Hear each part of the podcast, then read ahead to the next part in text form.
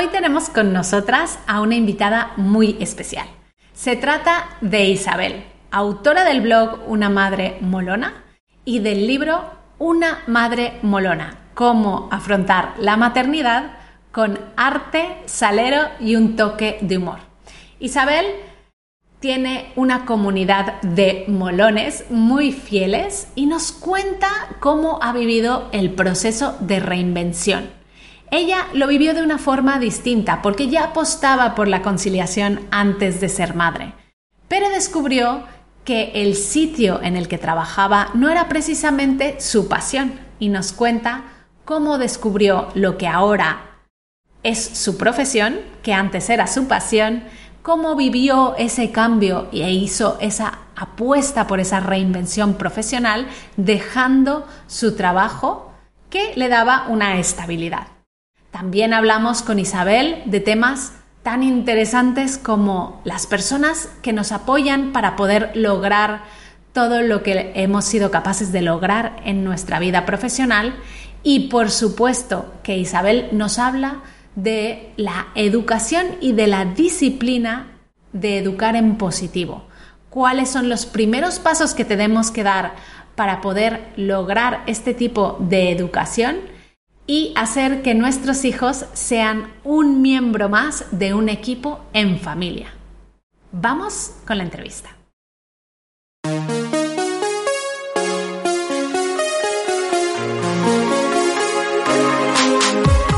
Bienvenida a Madres Reinventadas, presentado por Billy Sastre, un podcast para madres que están redefiniendo el concepto de trabajar sin renunciar a su vida familiar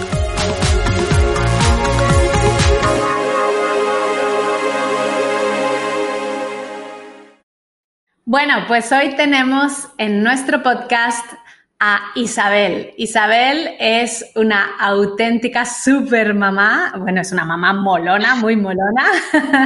es madre de tres, eh, de tres hijos. Y bueno, lleva muchísimo tiempo con un blog compartiendo todas sus ideas, está muy presente en redes sociales, hace muchísimo contenido, la verdad es que muchas de vosotras ya la conoceréis pero hoy tenemos el placer de tenerla aquí en el podcast de Madres Reinventadas para que nos cuente precisamente un poco sobre ella y sobre la reinvención profesional que ella ha hecho. Así que bienvenida Isabel, muchísimas gracias por estar aquí con nosotras. A ti, gracias, de verdad.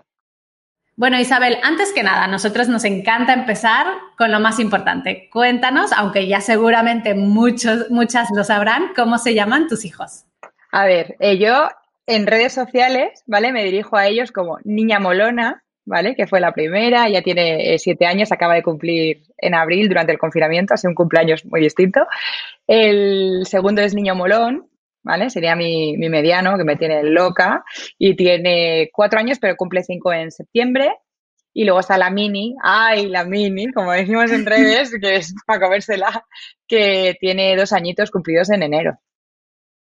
O sea que en realidad tienes, bueno, un poco de todo. Me encanta que tengan eh, sus apodos porque hasta tu marido tiene, tiene también el molón, ¿no? Sí, marido es marido. el marido, ah, vale. No, no, es que sin el él, es marido. De hecho, tengo, tengo mucha gente, muchas molonas que se refieren a sus maridos como, no, es que marido, marido, o sea, como yo llamo. Y esto es por mi abuela. Mi abuela llamaba a, a su marido marido y, y mi abuelo muchas veces, en vez de decirle pues por el nombre, decía, mujer, ¿no? Entonces, bueno, pues me parecía como muy, muy mono llamarle marido, así que se ha quedado así para todo el mundo.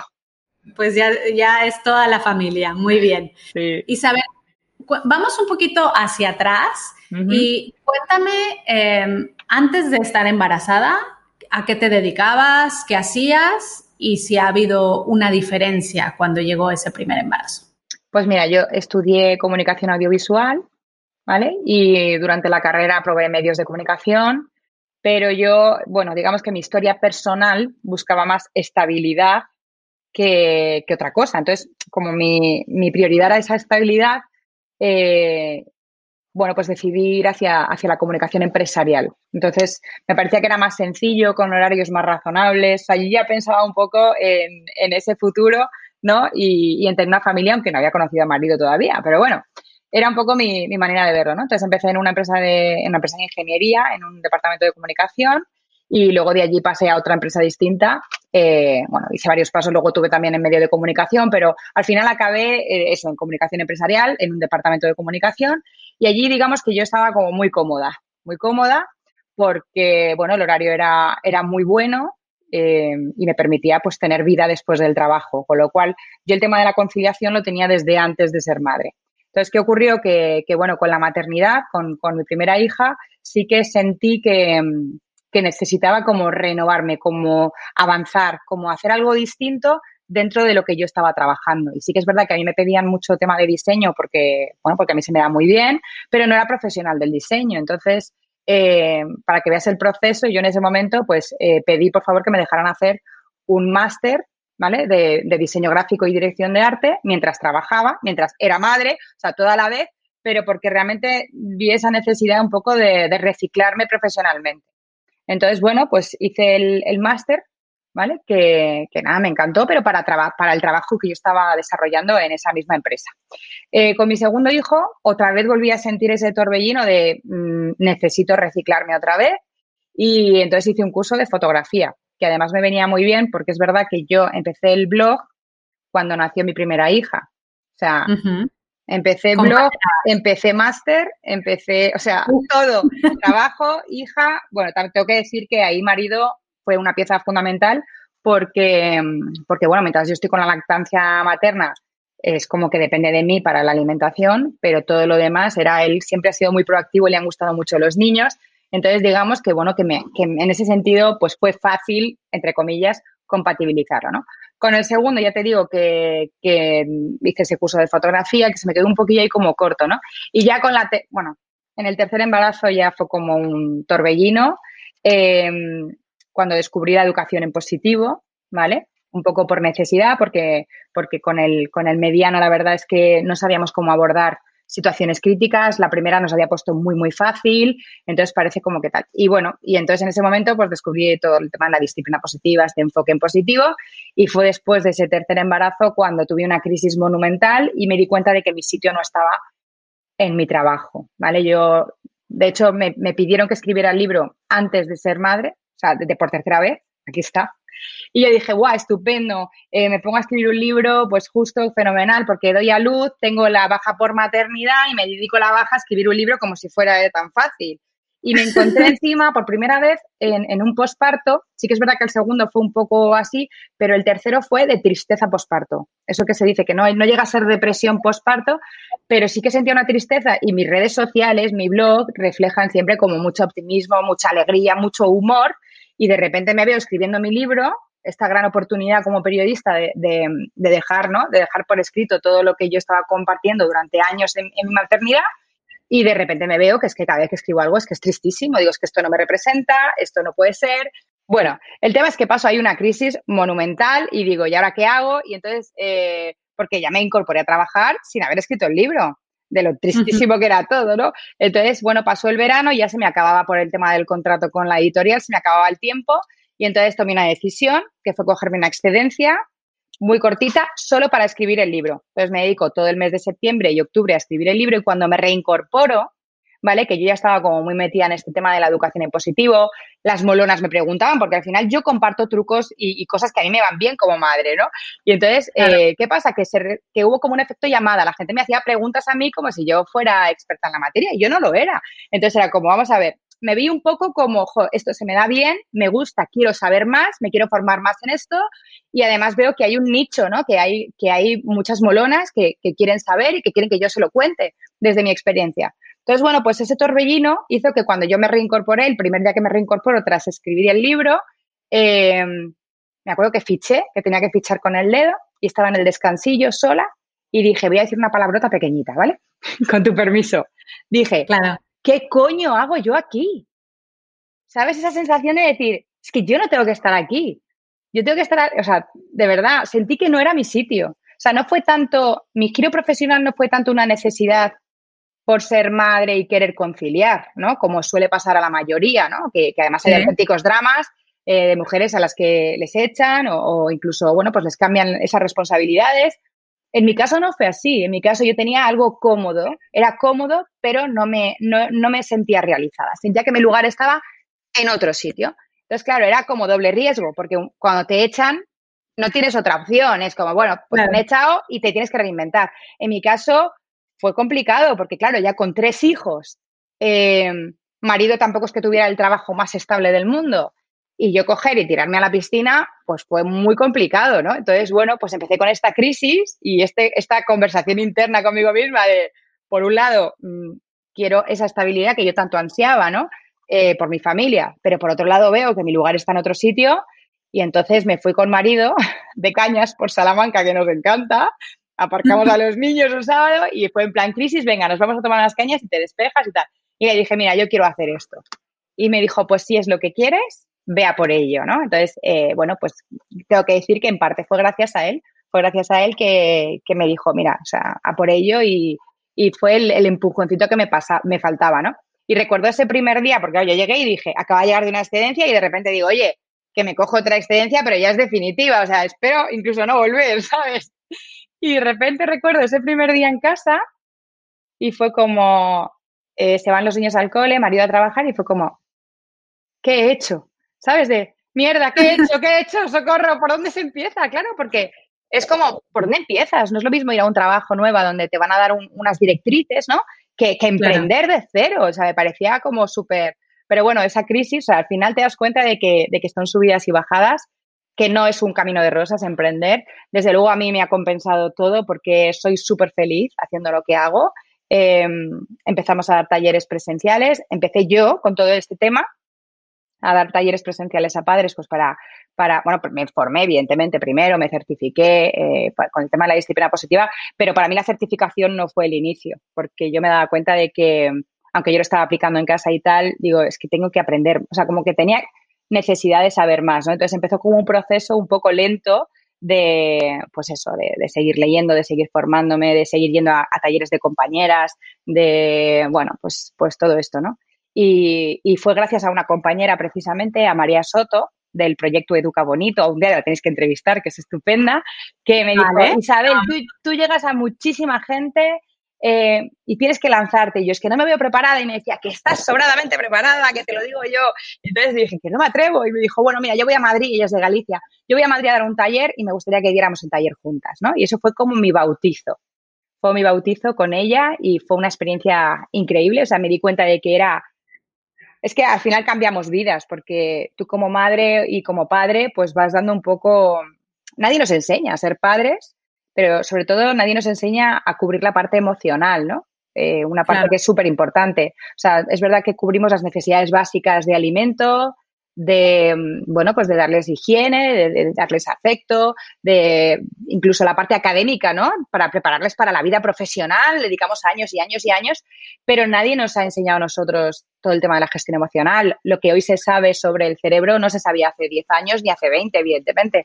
Entonces, jo, tener la oportunidad de ayudar a otros padres y madres a, conocer este enfoque, pues es la leche. Y a todo esto, marido luego eh, bueno, pues acabó su etapa profesional, eh, emprendió él también de lo suyo, pero yo necesitaba tanto de él y a él le apasionaba tanto esto que al final hemos acabado haciendo aquí un equipo y, estamos trabajando juntos en esto. Qué bien, qué evolución más bonita. Me encanta porque eh, has contado, contado algo básico que nosotros en Mamis Digitales enseñamos mucho, que es rodearte de las personas que te apoyen a, a poder llegar y, tomar esa decisión que tú sabes por dentro que quieres eh, hacer ese cambio, ¿no? Muchas veces tenemos esa corazonada que le llamamos o, esa intuición de que lo que queremos hacer es cambiar, reinventarnos o hacer algo diferente, pero es que no todas tenemos la suerte que puedes haber tenido tú o, que puedo haber tenido yo de gente que nos apoye, ¿no? Hay, en nuestra comunidad descubrimos una mami digital que nos contaba que ella tenía un globos que era, ella lo llamaba así, el globo es mi sueño y esta persona siempre llega y me pincha mi globo y entonces por eso no, no le cuento mis sueños hasta que los he cumplido y precisamente era su marido. Entonces, claro, esto a veces es distinto y nosotros enseñamos a detectar precisamente quiénes son estas personas que quizá no les tienes que contar tus sueños o tienes que elegir muy bien con quién juntarte para contar lo que quieres conseguir, ¿no? Porque al final tener personas a tu alrededor que te apoyen es lo más importante para poder conseguir tus sueños. También te digo una cosa, también puede ser que haya algún pincha globos, ¿eh? no es por defender, pero que, que sí que te quiera poner la realidad encima de la mesa, también tienes que conocer los riesgos. Entonces, sí que es verdad que yo en algún momento de crisis anterior, él me había dicho, vamos a ver, porque yo estoy, también soy influencer, entre comillas, ¿no? Así se, se conoce esta nueva profesión de generar contenido en redes sociales y hay marcas que, se, que, que, que quieren colaborar contigo y bueno, llega un momento en que monetizas tu, tu medio, ¿no? Y, y, yo me acuerdo que, que hubo un estudio previo de, oye, con esto qué tal y, y, vimos que no, ¿no? Que realmente, y en ese momento ese pincha globos me vino bien, porque, porque realmente yo no quería vivir de publicitar cosas en mis redes, ¿no? Mis redes se crearon para hacer comunidad, para ayudar a otras madres y otros padres que se encontraran en mi situación, pero es más, para que me ayudaran también. O sea, es lo bonito de las redes sociales, ¿no? Que se genera una comunidad donde la comunicación es bilateral. Entonces, nos, como que crecemos todos mucho, ¿no? Y, y, yo me alegré mucho de no haber dado el paso antes porque quién sabe, ¿no? ¿Qué podría haber, haber pasado? Que quizás hubiera llegado igualmente donde estoy ahora. Pero sin esta parte de la educación en positivo, yo no, o sea, yo jamás me hubiera tirado a la piscina de dejar un trabajo con una estabilidad y tal. Entonces, en ese sentido, no digo que, que, que los pinchaglobos estén bien, pero yo creo que, que somos nosotras, ¿no? Como mujeres, eh, las que tenemos que, que valorar, ¿no? Escucha el claro. globos, escúchate a ti, estudia un poquito el mercado, eso supongo que lo veréis en, en, vuestros, en vuestros cursos y tal, pero sí que es importante también, porque yo recuerdo cuando yo hablaba de mi emprendimiento que me venían muchas madres que decían, pues me lanzo, tal, no sé qué, digo, bueno, y yo, yo hacía un poco de globos entre comillas, digo, a ver, antes ten en cuenta que yo, yo llevo, pues llevaba ya seis años con una comunidad trabajada, yo ya tenía un público y tenía algo muy potente que yo, o sea, es que era muy difícil que saliera mal. ¿Vale? Uh -huh. Dentro de que el miedo lo tienes, porque. Y, ya, y no sé cuánto va a durar esto tampoco, pero bueno, lo estoy viviendo, lo estoy disfrutando, pero sí que me gusta que, que eso, que hay gente que es como muy lanzada y le va súper bien. Y también, ojo, yo tenía muy en cuenta, esto puede ir mal, ¿no? Y creo que es bueno sí. saber cuando te lanzas a la piscina que puede ir bien o puede ir mal, pero lo que no me voy a arrepentir dentro de 10 años es de no haberlo intentado, ¿sabes? Ya me buscaré la vida si, mm, si me va mal. Además, la inversión inicial no era una cosa muy loca, ¿no? Como cuando abres un, yo qué sé, un, un, comercio o algo así, yo lo veo mucho más complicado. En este caso, la inversión, pues no, no ponías tanto en riesgo, pero, pero bueno, pues esa es un poco la, la historia de la puntualización, perdóname porque te he cortado. Claro, no, no, me parece súper bien y es verdad que nosotros también solemos decir que antes de tirarte a la piscina estudia bien, bien lo que puedes obtener, ¿no? Antes. Isabel, cuéntanos, explícanos un poquito porque estoy segura que hay muchas madres que tienen esta curiosidad, eh, yo entre ellas. Explícanos qué es esto de la educación en positivo. Vale, pues todo esto empieza con la disciplina positiva, ¿vale?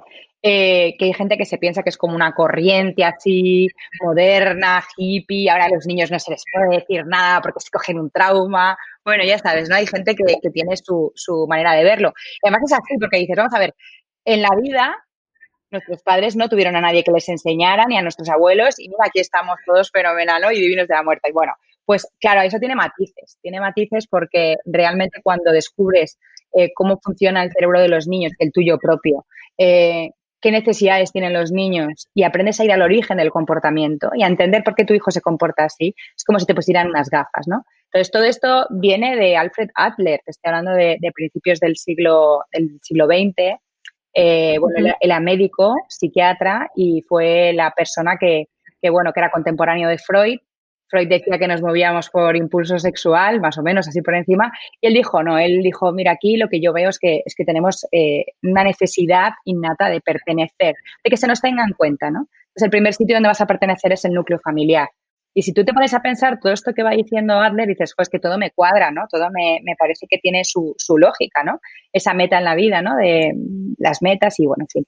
Eh, el tema es que después, eh, porque es verdad que en aquellos tiempos, pues el, esos momentos no estaban muy preparados para hablar del respeto hacia el niño, el respeto hacia la mujer, el respeto hacia los animales. Digamos que todo esto que, que, que ellos hablaban era como que mmm, no estaba preparado ese, ¿no? El momento en el que nacieron y vivieron, pues no, no estaban preparados. Luego, eh, Rudolf Dreikurs fue un discípulo de Adler él cogió todas estas teorías ¿no? y, y, las hizo como, como más prácticas, nos dejó las metas equivocadas que son súper importantes para, para, conocer qué hay detrás del comportamiento de los niños, ¿no? En base a cómo nos hace sentir el niño, podemos mm, descifrar qué necesidad está siendo, está siendo, pues que no está siendo saciada, por así decirlo, de pertenencia, de para pertenecer. Entonces, claro, cuando tú empiezas a ver esto y, y vas viendo esta practicidad, dices, ostras, es que funciona, es que realmente eh, empiezas a entenderlo todo. Y ya te das cuenta de que los niños no, que no es un manual de instrucciones esto de la disciplina positiva, no es si el niño llora a continuación, agáchese, toque clic y haga tal, no, no es eso, es que te da las alas para ir al origen del comportamiento. Entonces, a mí eso me pareció básico. Pero bueno, ya te digo que fue eh, principios del siglo XX, Rudolf Dreykus, bueno, ya dejaron todo su legado, pero realmente como que, que no, no fue a mucho más hasta los años 80 que dos norteamericanas que eran estudiantes de psicología y que las dos estaban, además, las dos tenían, bueno, pues tenían bebés ya, eran madres, entonces no es lo mismo, claro, escuchar estas charlas sobre eh, psicología adleriana, tal cual, eh, donde hablan de, de, la educación de los hijos, eh, cuando no tienes niños a cuando los tienes, ¿no? Entonces ellas ahí dijeron, ostras, esto, ¿no? Pues como nos puede pasar a nosotras como madres, esto tiene sentido, pues si lo pruebo y tal. Entonces, bueno, ellas empezaron a ponerlo en práctica eh, en sus casas y, y, bueno, y al final decidieron empezar a dar talleres a, padres, elaboraron el primer manual de disciplina positiva, estos son los años 80, o sea que imagínate la de generaciones que han sido educadas ya eh, bajo, bajo esta filosofía de vida porque es mucho más no es una corriente educativa, es mucho más. De hecho, eh, cuando uno se forma en disciplina positiva y en educación en positivo, aprendes a entender incluso a los adultos, ¿sabes? Entonces es como que te cambia la perspectiva total, por eso se habla de filosofía de vida. Y nada, España llegó hace muy poquito, a España eh, la disciplina positiva como tal llegó hace seis o siete años, o sea que es muy reciente.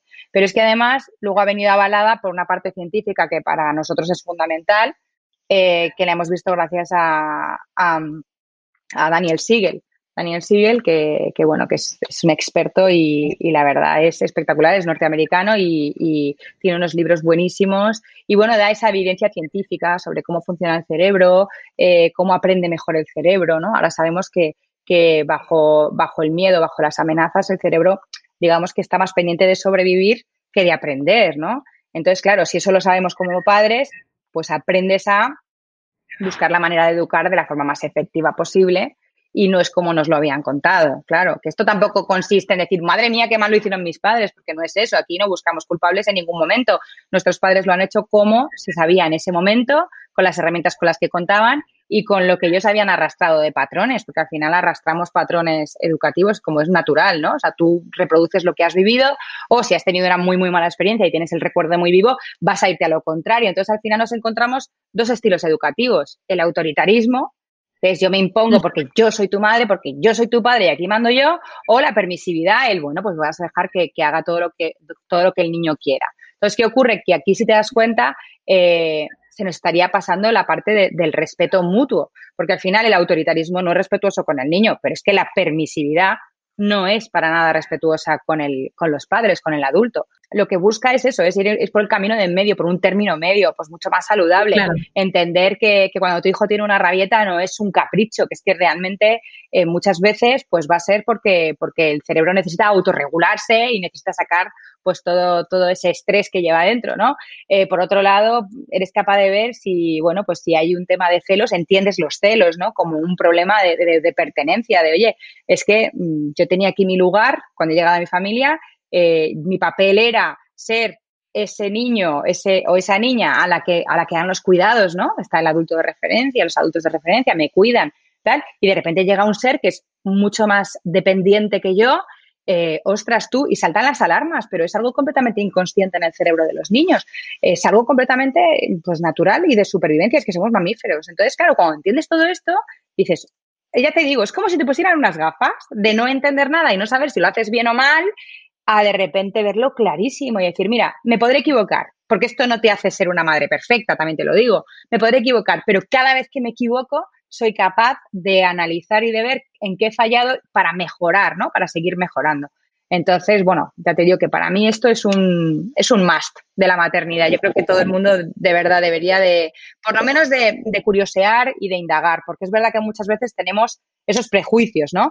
De, claro, es que ahora los niños de ahora hacen lo que quieren y mírales, así salen, ¿no? Al final acaban en hermano mayor, ¿no? Lo vemos todo así y es como, mira, no es ni blanco ni negro y aquí sí que hay, hay, aquí llegamos a acuerdos y aquí hay normas que seguir, pero bueno, funcionamos como un equipo, no funcionamos como alguien que te manda, que está, que es superior a ti y a mí me hace sentir pequeñito, ¿no? Ni viceversa, ¿no? Aquí no viene el niño pequeño a mandar y a decir y todos tenemos que, ir a, ¿no? a lo que él diga entonces, cuando encuentras que la familia puede ser un equipo, que puedes dejar de luchar, de desgastarte, porque al final es como una lucha constante con los niños, ¿no? De, pues no me vas a decir, y entonces él de manera natural, pues claro, puede salirte un niño o muy sumiso, que vale, que cumple con todo y que tal, que a mí son los que más me preocupan, los niños dóciles, fáciles, muchas familias vienen a los talleres preocupados por el díscolo, ¿no? Por el que se revela. Y entonces se van del taller diciendo, ostras, tengo trabajo con los dos porque es que que sea muy sumiso realmente nos viene muy bien cuando, cuando son pequeños y nosotros tenemos mucha prisa y, muchas cosas que hacer, pero no es tan bueno de cara al futuro, ¿no? Pueden pasar muchas cosas, puede revelarse en la adolescencia, que ya es una época más delicada, o puede ser que, bueno, que sea una persona pues muy sumisa, que, yo creo que no es un valor eh, para la vida. Entonces, bueno, consiste en educar a largo plazo, básicamente, en tener en cuenta que lo que hacemos ahora es sembrar eh, el adulto que será el día de mañana. Y, es muy bonito porque en esta filosofía de vida creemos de verdad que la manera de mejorar el mundo es a través de la educación. Isabel, ¿cómo podemos iniciarnos en el aprendizaje de esta disciplina? O sea, ¿cuáles serían los pasos que tú recomendarías seguir para una persona que quizá eh, no, no ha tenido ningún contacto con ello? Pues mira, yo creo que lo primero al final es, depende mucho del estilo de vida que tú tengas. Yo le digo a una persona que se ponga a leer un libro y me dice, mira, yo no tengo tiempo y cuando tengo tiempo de leer estoy tan cansada que no voy a pasar de la segunda página. Entonces, ¿qué pasa? Que yo te puedo recomendar un libro si tú eres una persona dada a la lectura, te apetece y lo vas a coger y te lo vas a terminar. ¿Que no eres de ese estilo? Pues te diré, chica, lo mejor es un taller presencial.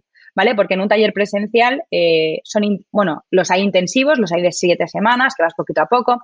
El problema de las siete semanas, que para mí es el modelo ideal, ¿vale? Eh, y lo hacen algunas compañeras mías, es que tienes que, ir sí o sí a las siete sesiones, ¿no? Implica Que, claro, que la asistencia, ¿no? Y muchas veces, pues con niños ya sabemos que pueden pasar muchos imprevistos y, tal, ¿no? Entonces, por eso nosotros hemos elegido el modelo de, de taller intensivo. Los hacemos en un solo día, ¿vale? Empezamos prontito a las nueve y media de la mañana, ya están citados. Eh, y hasta las ocho largas no se van, ocho de la tarde. O sea que es un, es un día muy intensivo. Sí que es verdad que sales con el clic hecho, ¿vale? Porque aprendes a ponerte en el lugar de tus hijos con unas dinámicas que son súper potentes. Y luego ya llega un proceso en el que tú llegas a casa, lo vas asentando poquito a poco, eh, damos apuntes para que la gente luego pueda ir leyendo y tal. Y luego ya hemos sacado un nuevo formato, que es el formato online, que nos daba mucho miedo, te lo digo, porque yo no lo veía nada claro, la gente nos lo pedía mucho y yo decía, es que no lo veo, porque al final lo que tú vives en un presencial es imposible recrearlo en el online. Bueno, pues tengo que decir con mucho orgullo, aunque dudaba bastante, eh, bueno, pues está funcionando muy bien. Eh, hay muchísimos alumnos, están haciendo el, curso online, lo comparan con una serie de Netflix, cosa que a mí me encanta, porque me dicen que engancha, que yo que he sido usuaria de curso online y, y a mí me cuesta centrarme, soy una persona muy dispersa.